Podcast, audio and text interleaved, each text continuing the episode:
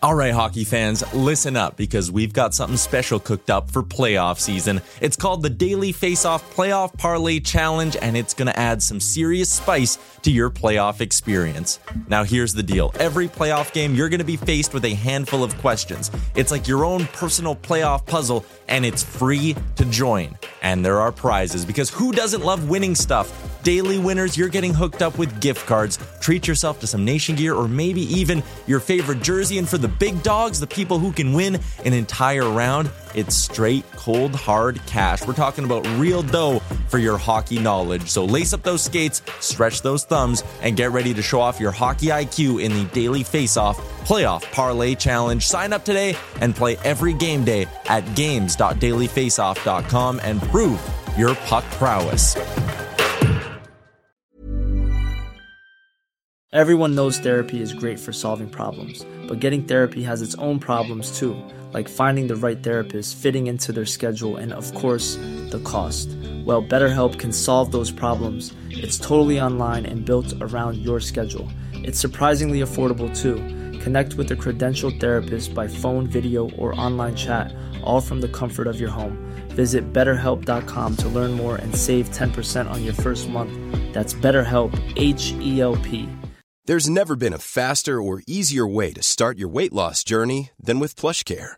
PlushCare accepts most insurance plans and gives you online access to board-certified physicians who can prescribe FDA-approved weight loss medications like Wegovy and Zepbound for those who qualify. Take charge of your health and speak with a board-certified physician about a weight loss plan that's right for you.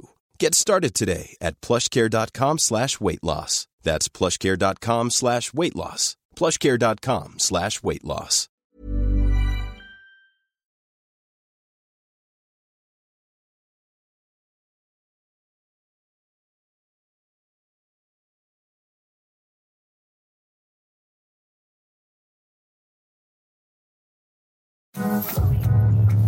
You're tuned in to Oilers Nation every day with Tyler Yaremchuk, live every weekday on the Nation Network YouTube.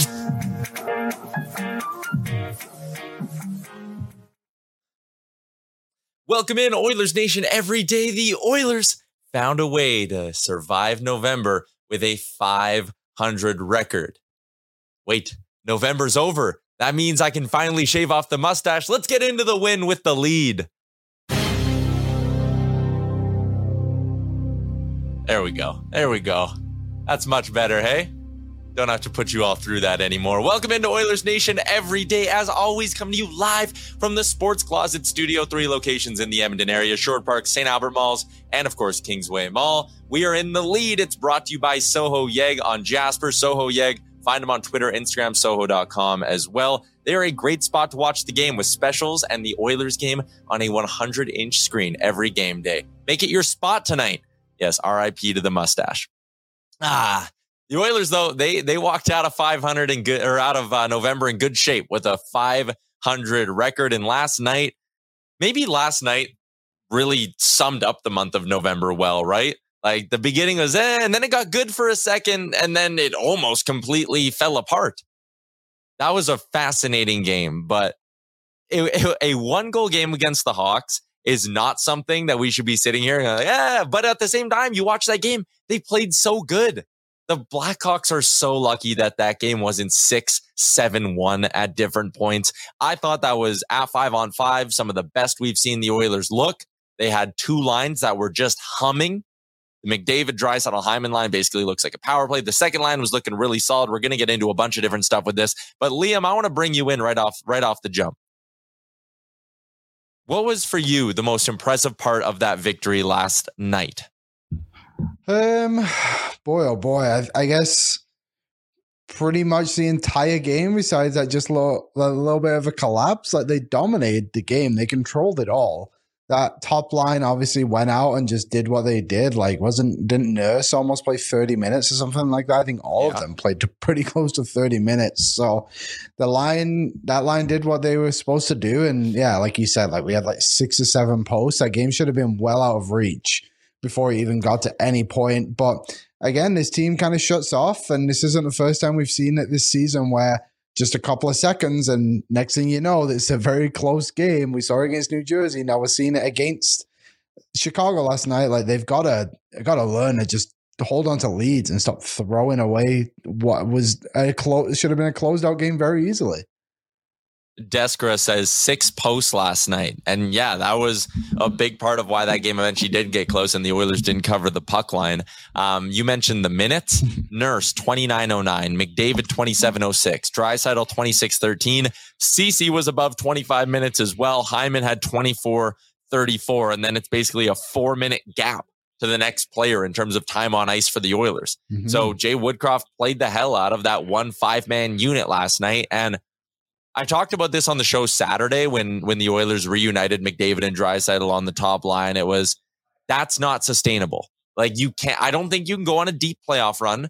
I don't think you can find a way to scrape your or scrape your way back into the conversation of potential top spot or home ice advantage in the division by playing McDavid and Draisaitl together for the final 60 some games of this season or 50 some games of this season. I think you need to have them split up because it just hurts the depth of your team way too much. Last night, you were playing a team in Chicago that also loaded up their big guns. Toews and Kane on the first, Toews and Kane on the first line, and aren't that good after that up front. So last night, I think it's fine, right? And you did get good contributions from that second line with Nuge, Puljujarvi, and Janmark chipping in for a couple of goals. That's fine. I think in a vacuum, it's an okay strategy and it can work. I think over the course of 20 games, you'll still win more with McDavid and Draisaitl separate part of it's injuries as well because you don't necessarily have the supporting cast to pull that off and you you still want to have them playing with some amount of skill so it, it's a delicate balance right now just because they're so banged up um, i want to get to a new thing I we're think, doing here uh, on the uh, show oh go ahead i was going to say i think one thing too with like nugent hopkins was in the box for eight minutes last night like that's going to cut into his playing time a little bit, right? And that probably leads into everyone else playing. But like you said, like that second line contributed when they were on the ice. Like Puljujarvi now is quietly like kind of finding his game a little bit and nice assist on a Nuge goal, nice finish. So maybe that's a bit of momentum for those guys too. I like that you brought up Nuge was in the box for a lot of that hockey game eight. Like, yeah. The guy took three penalties, including a double minor. Um, but what I liked from Jay Woodcroft is that he actually wasn't leaning on McDavid and Draisaitl to kill those penalties. Like, despite the fact they were mm-hmm. shorthanded a good amount, Draisaitl only killed 22 seconds and McDavid was just over, yeah, just over a minute and a half.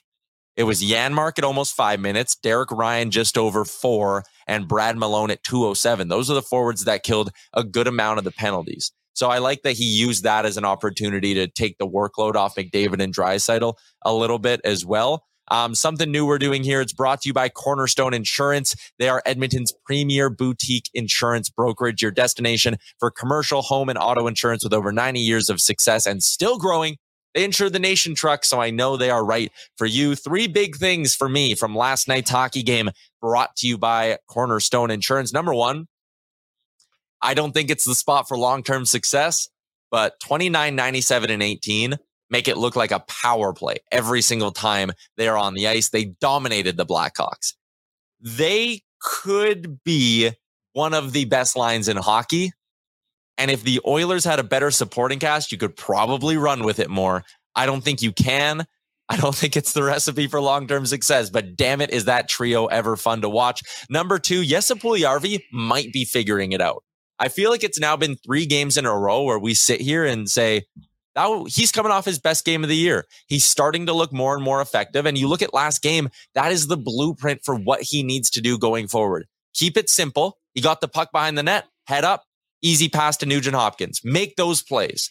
Also, play with some physicality. He was mixing it up a little bit after the whistles, and then he steamrolled Caleb Jones, and that led directly to the two on one that Mattias Janmark eventually cashed in. So I, I really like what Puljujarvi's doing. I felt like he was a driver on that second line. And number three, even in the games where he's not outstanding, Stuart Skinner helps you win.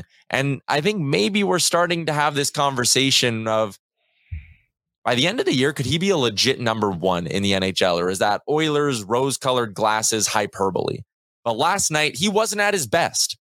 His save percentage wasn't 900. He gave up one that he maybe wants back, but three of those goals were not his fault. And what does he do in the dying seconds when you really need a stop? He makes the stop for you. In tight, Chicago has a great chance on the doorstep and he slams the door shut. I loved it. I love the performance from Stuart Skinner. Like you look at his numbers, he's allowed 12 goals, 15 goals in his last four games, but he's three and one and he's made some massive saves. I really like what they've been getting from Stuart Skinner. I think the conversation eventually goes to, you know, is he going to be the guy who maybe plays 45 games for you or 50 games for you this season and Campbell's down in that 30 game mark? Let me know. I want to hear three big things from you in last night's game. Drop them in the YouTube chat. As always, we're live on Twitter, live on Facebook, but I got the chat fired up on the Nation Network YouTube. So drop something in there or maybe you have a question for our next guest, Frank Seravalli. There is a lot for us to get to with Mr. Seravalli, and I know he will be thrilled to join the show and see that I am cleanly shaven. So let's bring in Frank.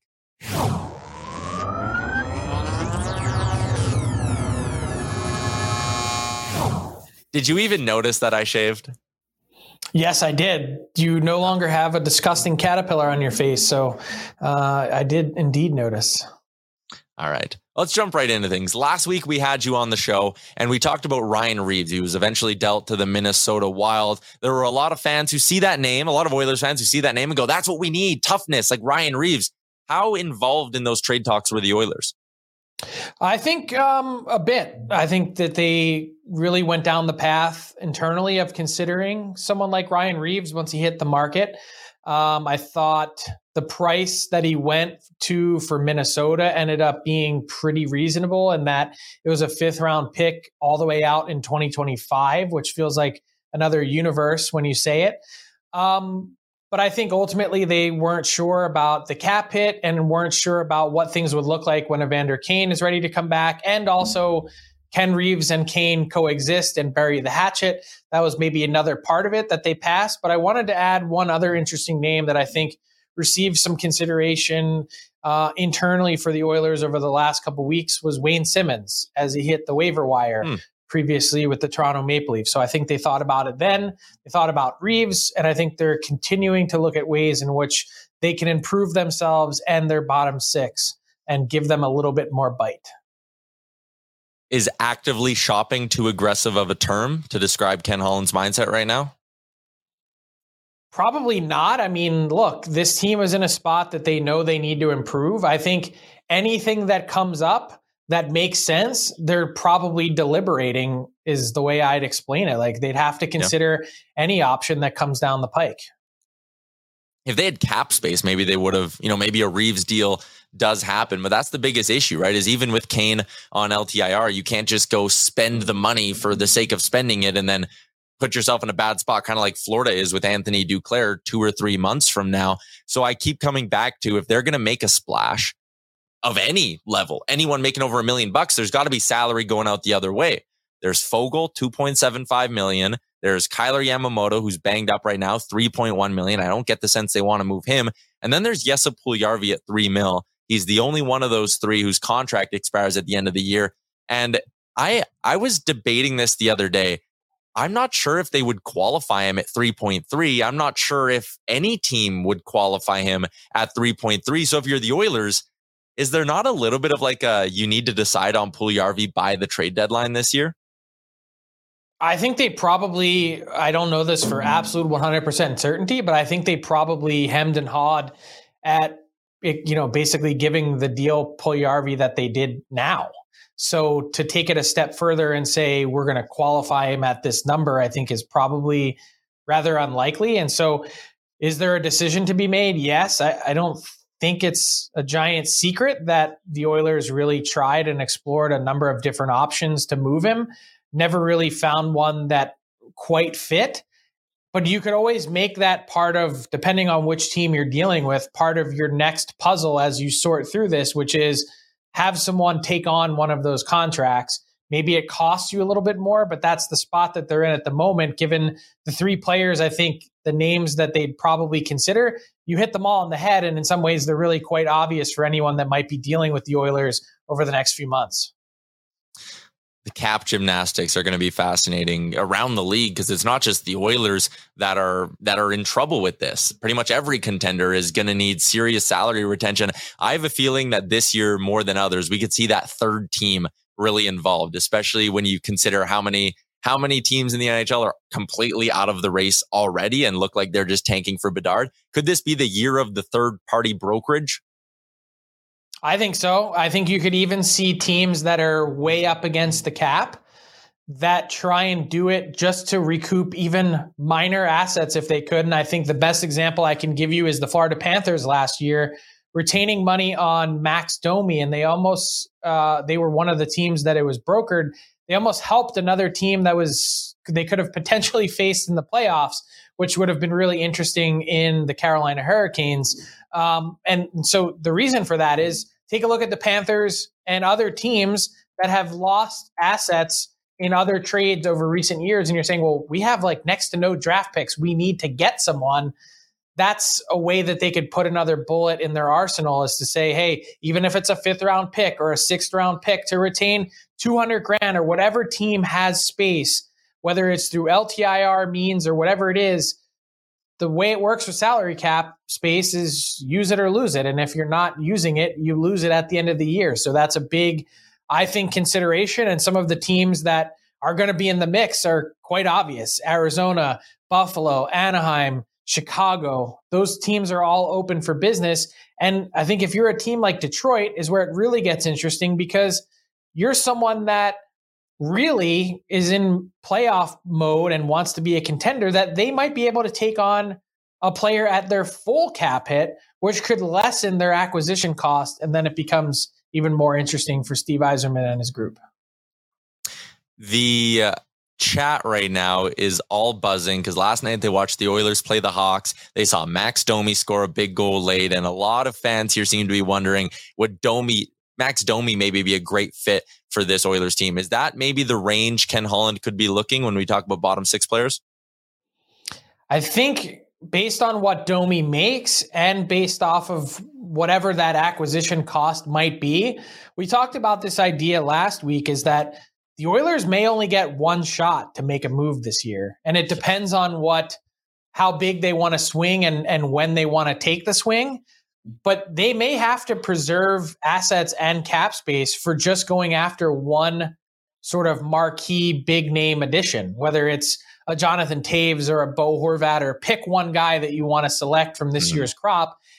And if they could then make another side move after that, depending on what they have left over, that's always a possibility. But given you know the powder that they need to keep dry for that, I would say getting someone like Domi is probably too expensive of an ask at the moment, considering what they might have their eyes on later on. I feel like early in in November, Oilers fans, you know, look at the Pacific Division standings and kind of go like, okay, Vegas is red hot. Maybe they cool off. LA's maybe right where they should be, but the Seattle Kraken, they're just going to fall off. It's just a matter of time until they lose nine of 10 and they're back to the middle of the pack. But they've won six in a row. They are 14, 5, and 3 on the season. At what point do we just have to look at the Kraken and go, nope, they're, they're legit. They're going to be a, be a playoff team this year? I think we're getting closer to that point. I mean, we're into December now, and they went 10 1 and 1 through the month of November. And part of that is, you know, the mojo they have. You mentioned the six game winning streak, and I think that matters. But the interesting thing about the way the Kraken have done it is that, yeah, their goaltending has been better. It still hasn't been great. Their team save percentage this year is 888. And perhaps when you have games like 9 8, well, maybe that lends itself to your save percentage being a little bit depressed. But they're doing it also without real stars. Matty Beniers is going to be a star, but he's not there yet. And the rest of their team is a collection of good players, but not stars. And I think that includes their back end as well. So I think the way they've scrapped and hung in there, that I think you have to consider them at least being in the mix because even just the way the math works, they've accumulated enough points that it becomes really a math problem in terms of how much would they how much damage would they need to do to entirely fall out of the race.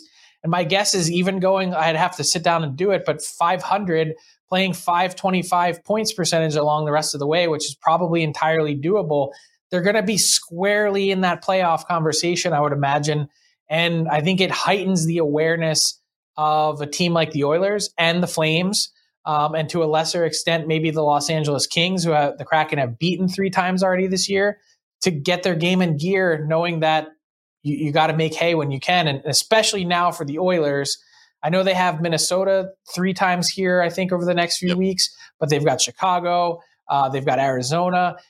The schedule is finally lightened up a little bit for the Oilers, and they need to really make some progress uh, easy math. The Kraken have 60 games remaining. If they were to get 60 points and play 500, they're going to be at 91 points, which would put them in the conversation there. So you're right, a 525 points percentage, which is doable. And, and they're going to be in the big dance at the end of the season.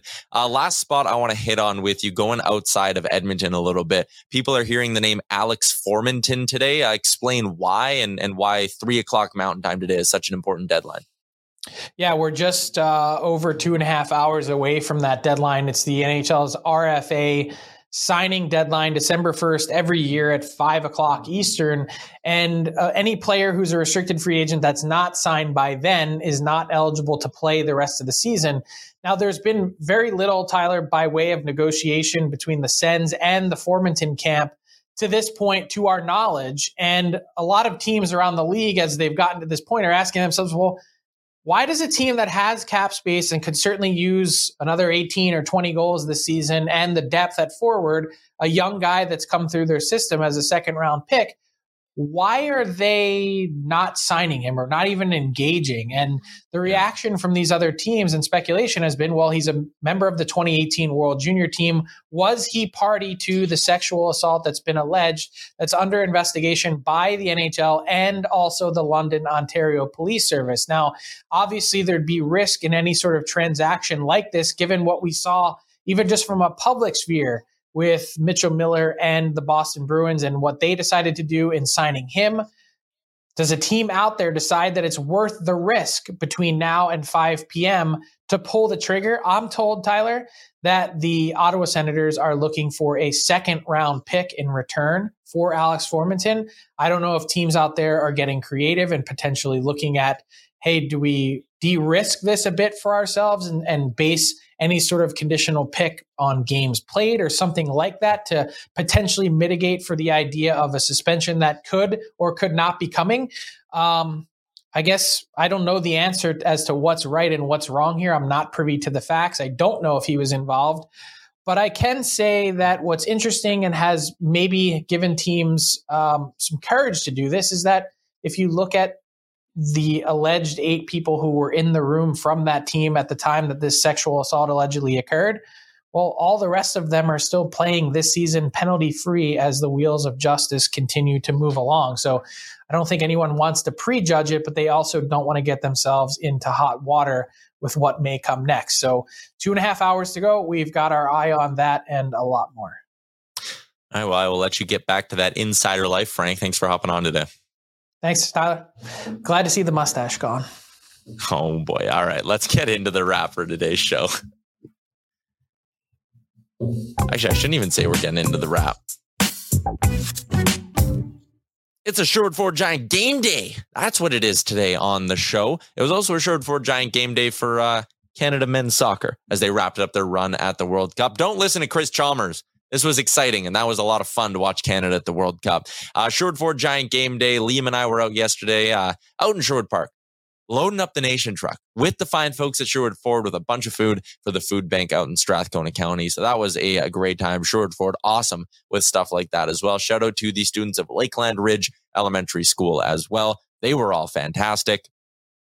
Uh, Oilers taking on the Wild tonight, looking to make it four in a row. It's been three absolute thrillers. I would go ahead and wager that it's probably going to be another tight hockey game tonight if the Oilers are going to keep this winning streak going. The Minnesota Wild are 5 4 and 1 in their last 10 games. Similar to the Oilers, they have really struggled at 5 on 5 so far this season and maybe that's a reason to be optimistic heading into this matchup. One, the Oilers typically solid on the second of back-to-backs. We saw them play really well against the Tampa Bay Lightning earlier in November.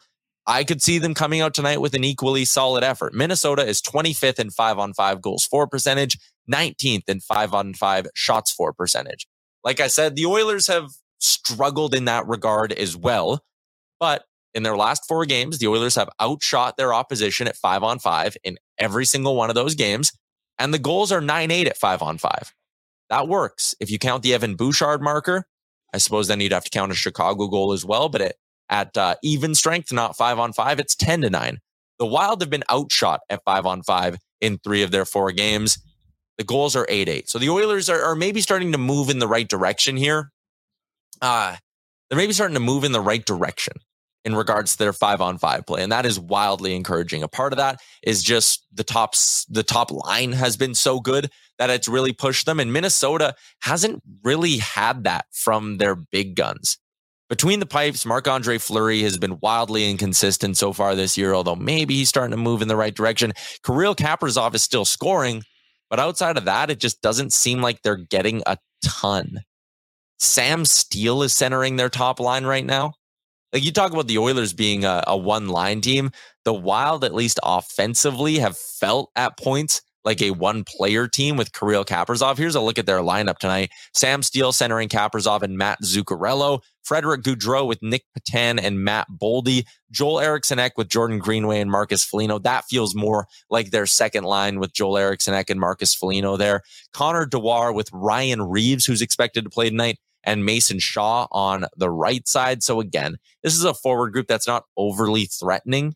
The Wild haven't been great at five on five scoring goals so far this season. Uh, the D pairings for Mini Middleton with Spurgeon, Goligoski with Dumba, and uh, Jon Merrill with Calen Addison. They're missing a couple of key pieces. Ryan Hartman is usually their top line center. He's on the IR. Jonas Brodin is day to day. So again, they could be missing a top four D man and their top line center for this game tonight. So I know the Oilers are banged up.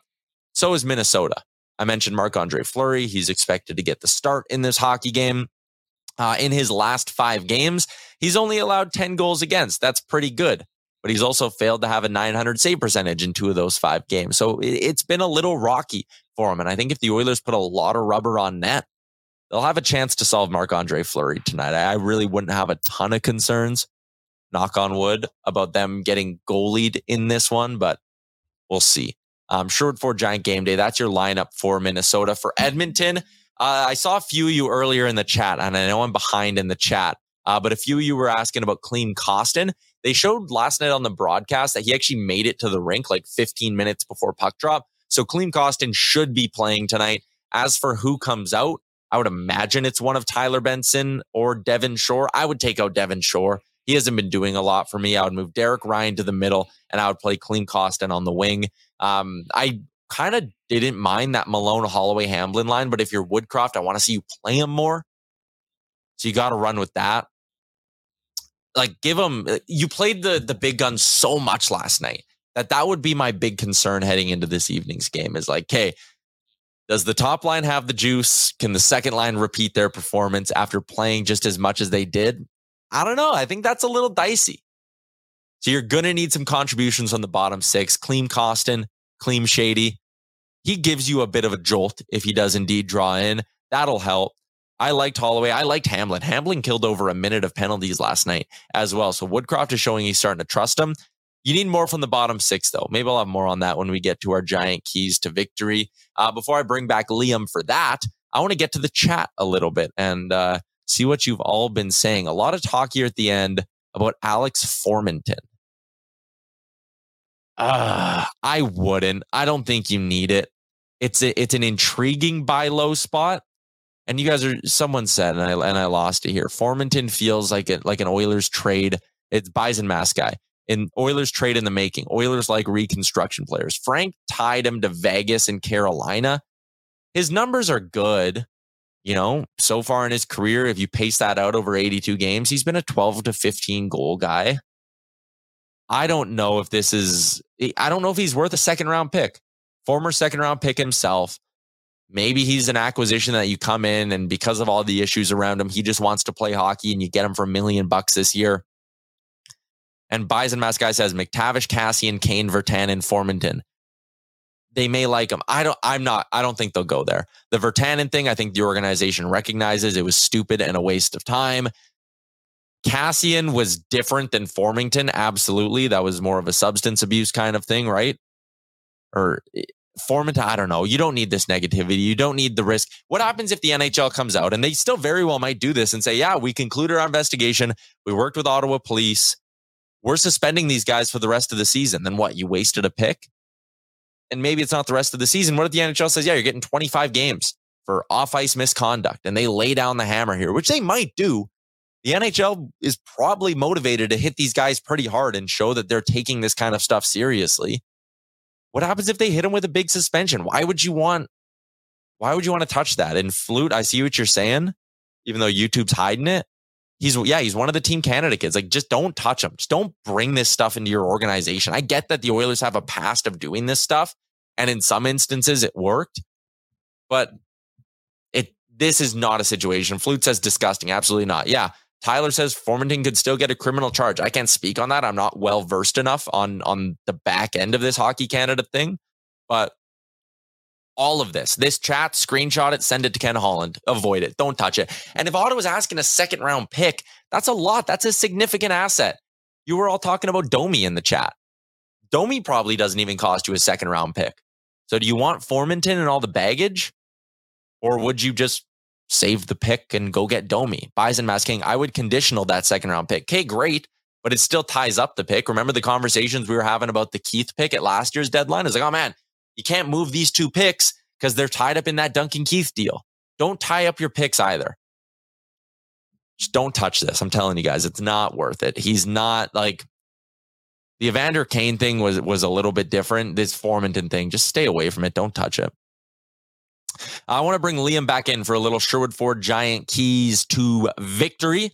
Liam, I'm going to go ahead and say, and I've said this a few times bottom six, baby, bottom six, bottom six, bottom six. Give us that big depth goal. It worked against the New York Rangers. Big reason you won that hockey game. Last night, it was the second line who gave you some big goals, but go out and get some goals, get some energy, get some big plays, get some zone time from that bottom six. They are my Sherwood Ford Giant key to the game. What do you got?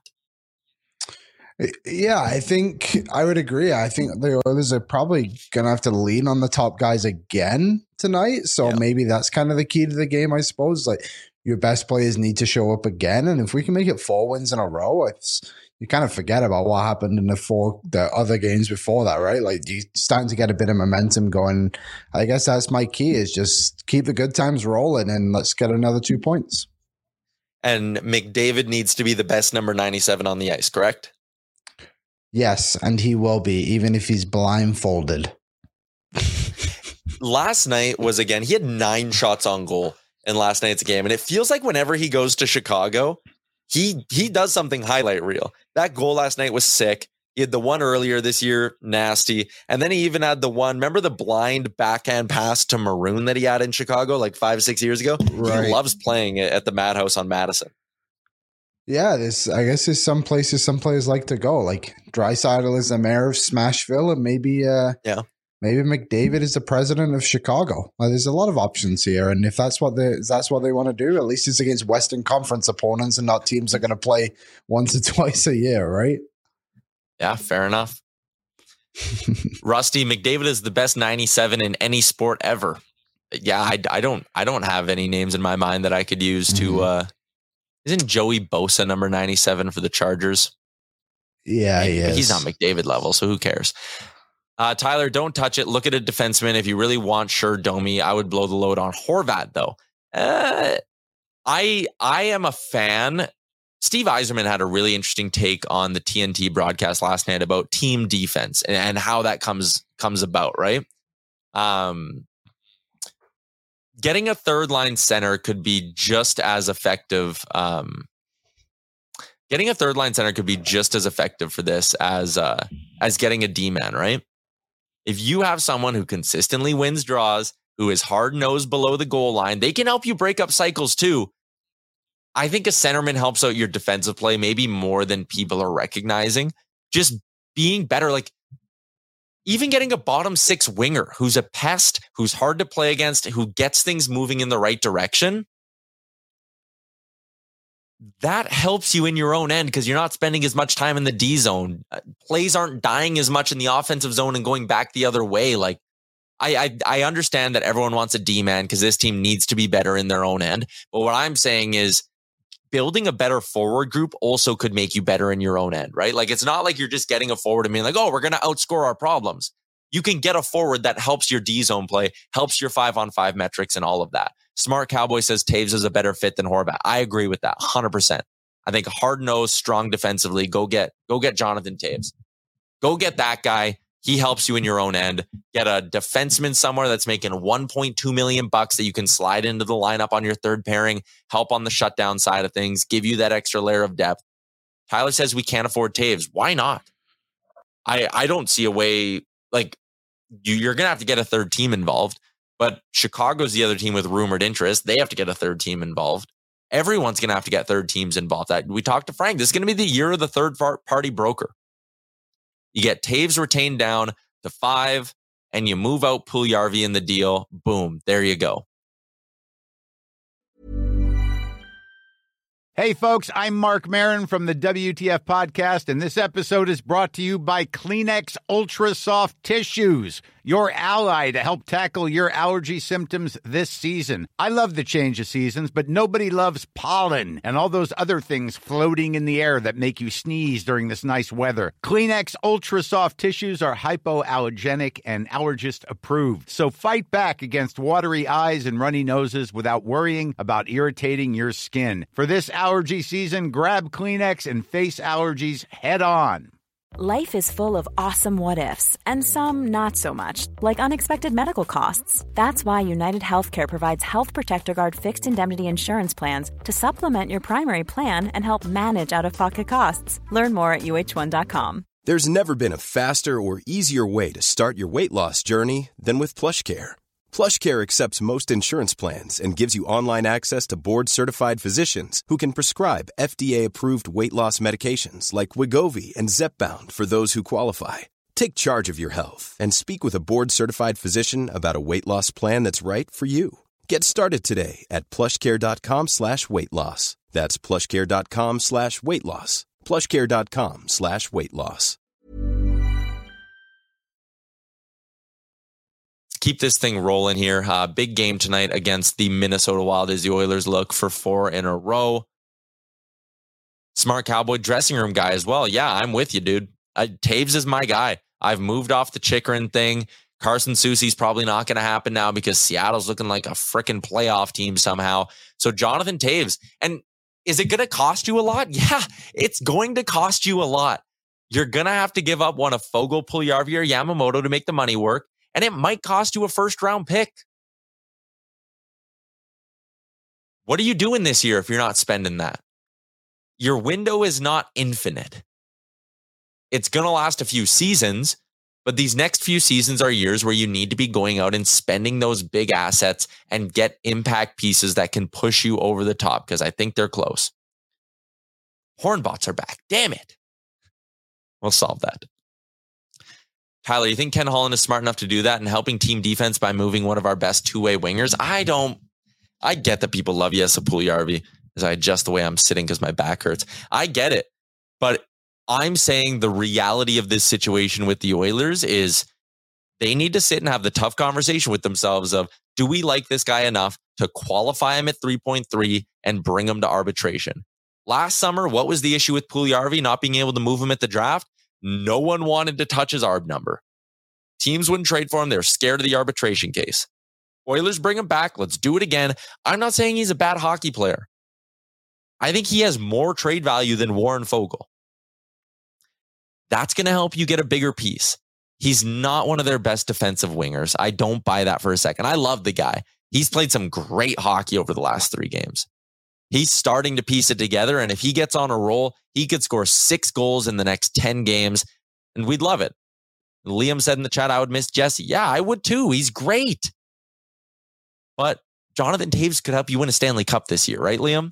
Like I, I get it. Puljujarvi is an he is an awesome story. He is an awesome character. But if that's the price to go make an impact move and make the money work, then son of a bitch, you got to do it you got to do what you got to do.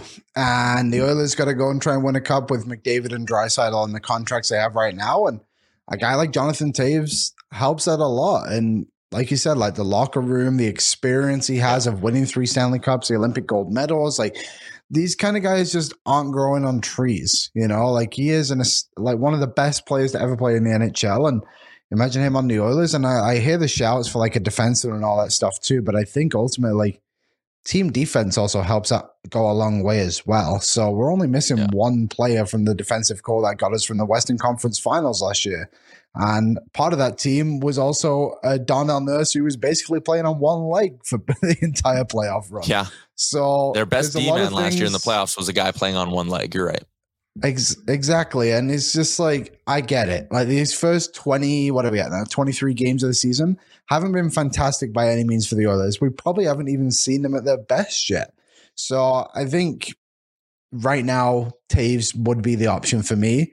But I like, I hear what Frank's saying too. Like, I like, I like a guy like Max Domi. I think he'd be a really good contributor, but I would go after those big guys first, like a Toews or maybe even a Patrick Kane, for example. I don't know who else is available defensively, but like maybe a guy like Domi is someone you go after after you've already tried to get all those guys. But I don't think Ken Holland's going to sit on his hands. I think he's he's a patient general manager, which he's proven in all his time he's been with the Oilers.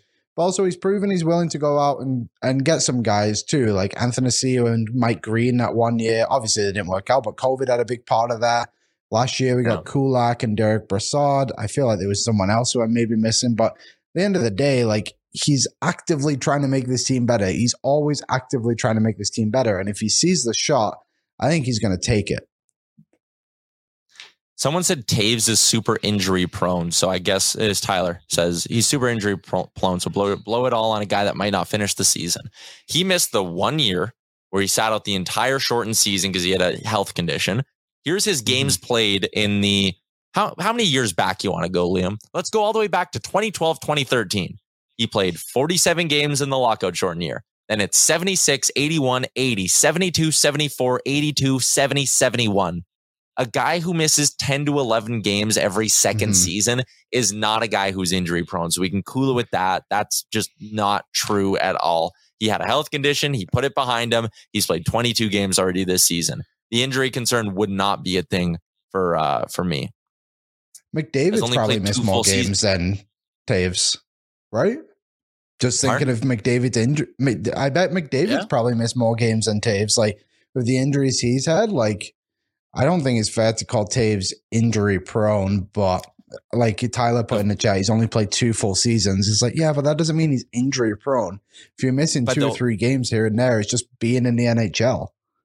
Yeah, he's only played two full seasons 82 games, 80, 81, okay, 80, 82, and then the year where he played all 47 in the lockout shortened year. Okay, that's six full seasons out of his 12. Mhm. And the other ones with 70, again, one, two, three, four, five, six 70 plus game seasons.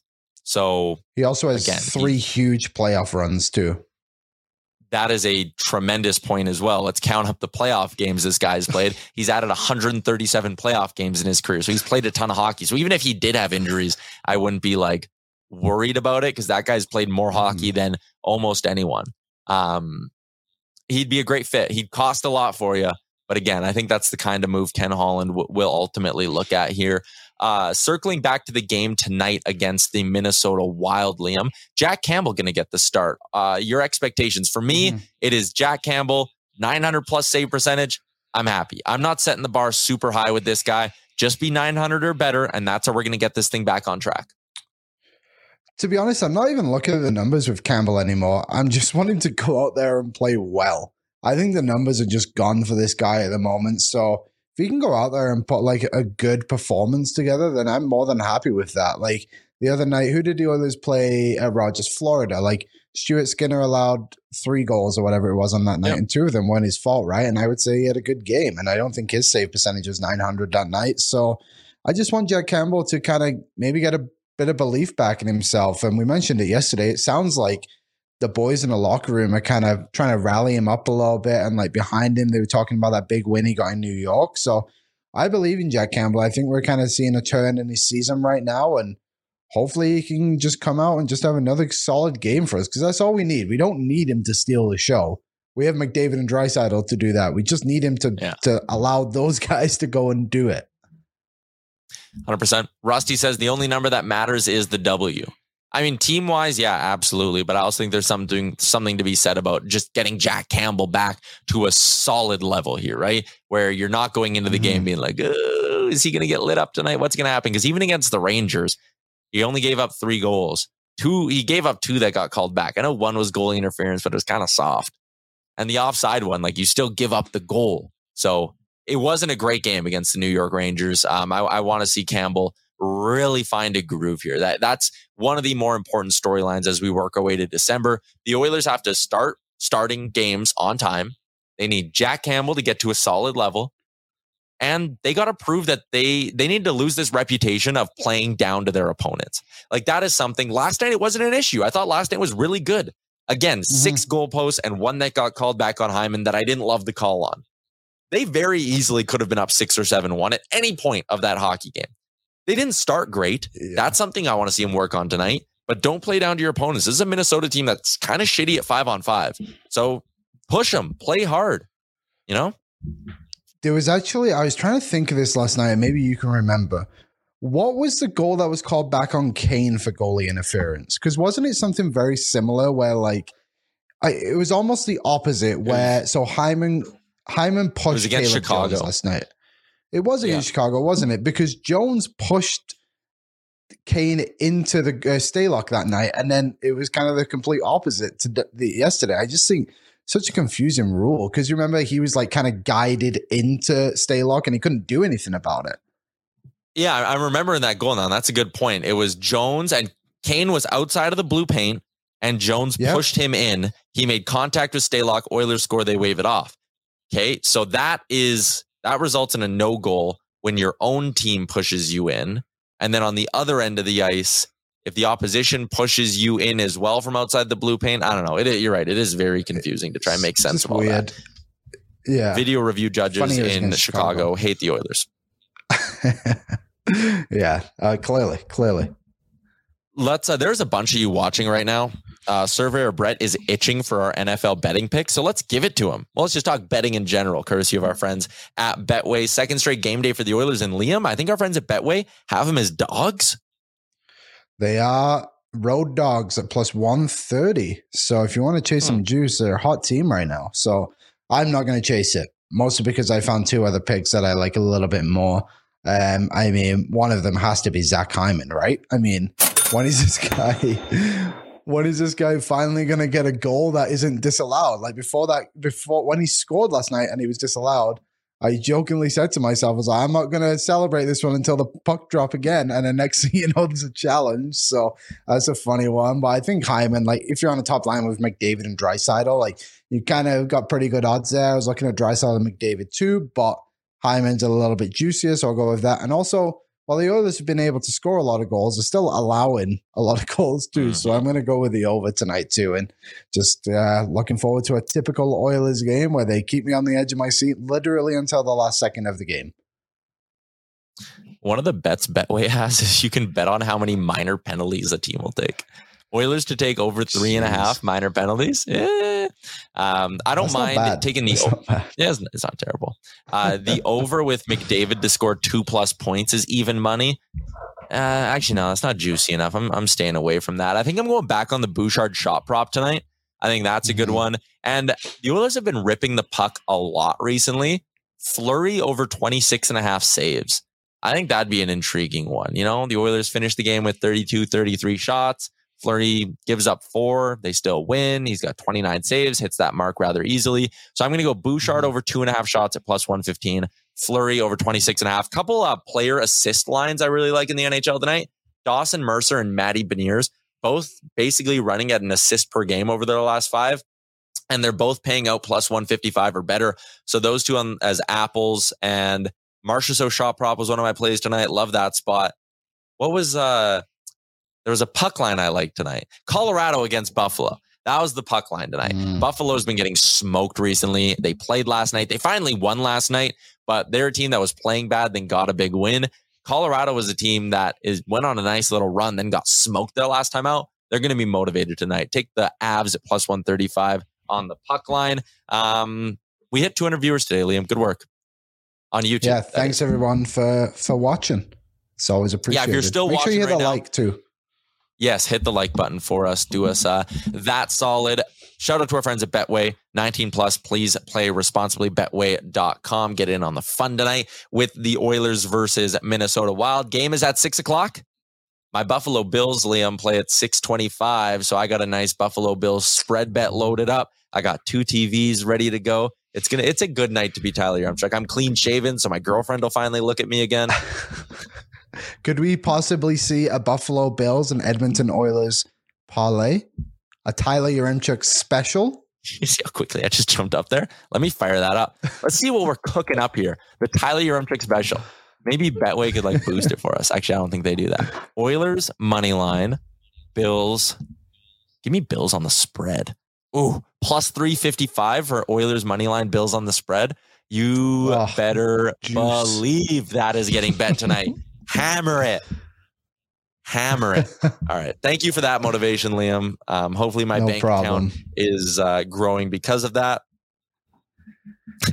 Surveyor Brett, I can't read that. You know I can't read that. Uh, okay, shout out to Soho. If you uh, want somewhere to watch the game tonight and you're in downtown Edmonton, sohoyeg.com. More info there. It is a tremendous spot, and their deals on game day are unreal. They got the game on a 100 inch TV, big projector screen in front of their stage. Beautiful. 475 Molson, half price wings, $8 for a slice and a pint. That is unbelievable. Great stuff. Shout out to Soho. Cornerstone Insurance. This was a Sherwood Ford Giant Game Day edition of the show from the Sports Closet studio. Shout out to Canada. That was fun. We're going to get some new gear in here as well. Sportscloset.ca for all your Christmas shopping needs. Liam, I will see you at the office in a little bit. We got a new episode Real Life dropping later Sure. today on the Nation Network as well. Enjoy the game tonight, everybody. And tomorrow, Yaremchuk versus bagged milk on Oilers Nation every day. It's going to get spicy. Make sure you tune in.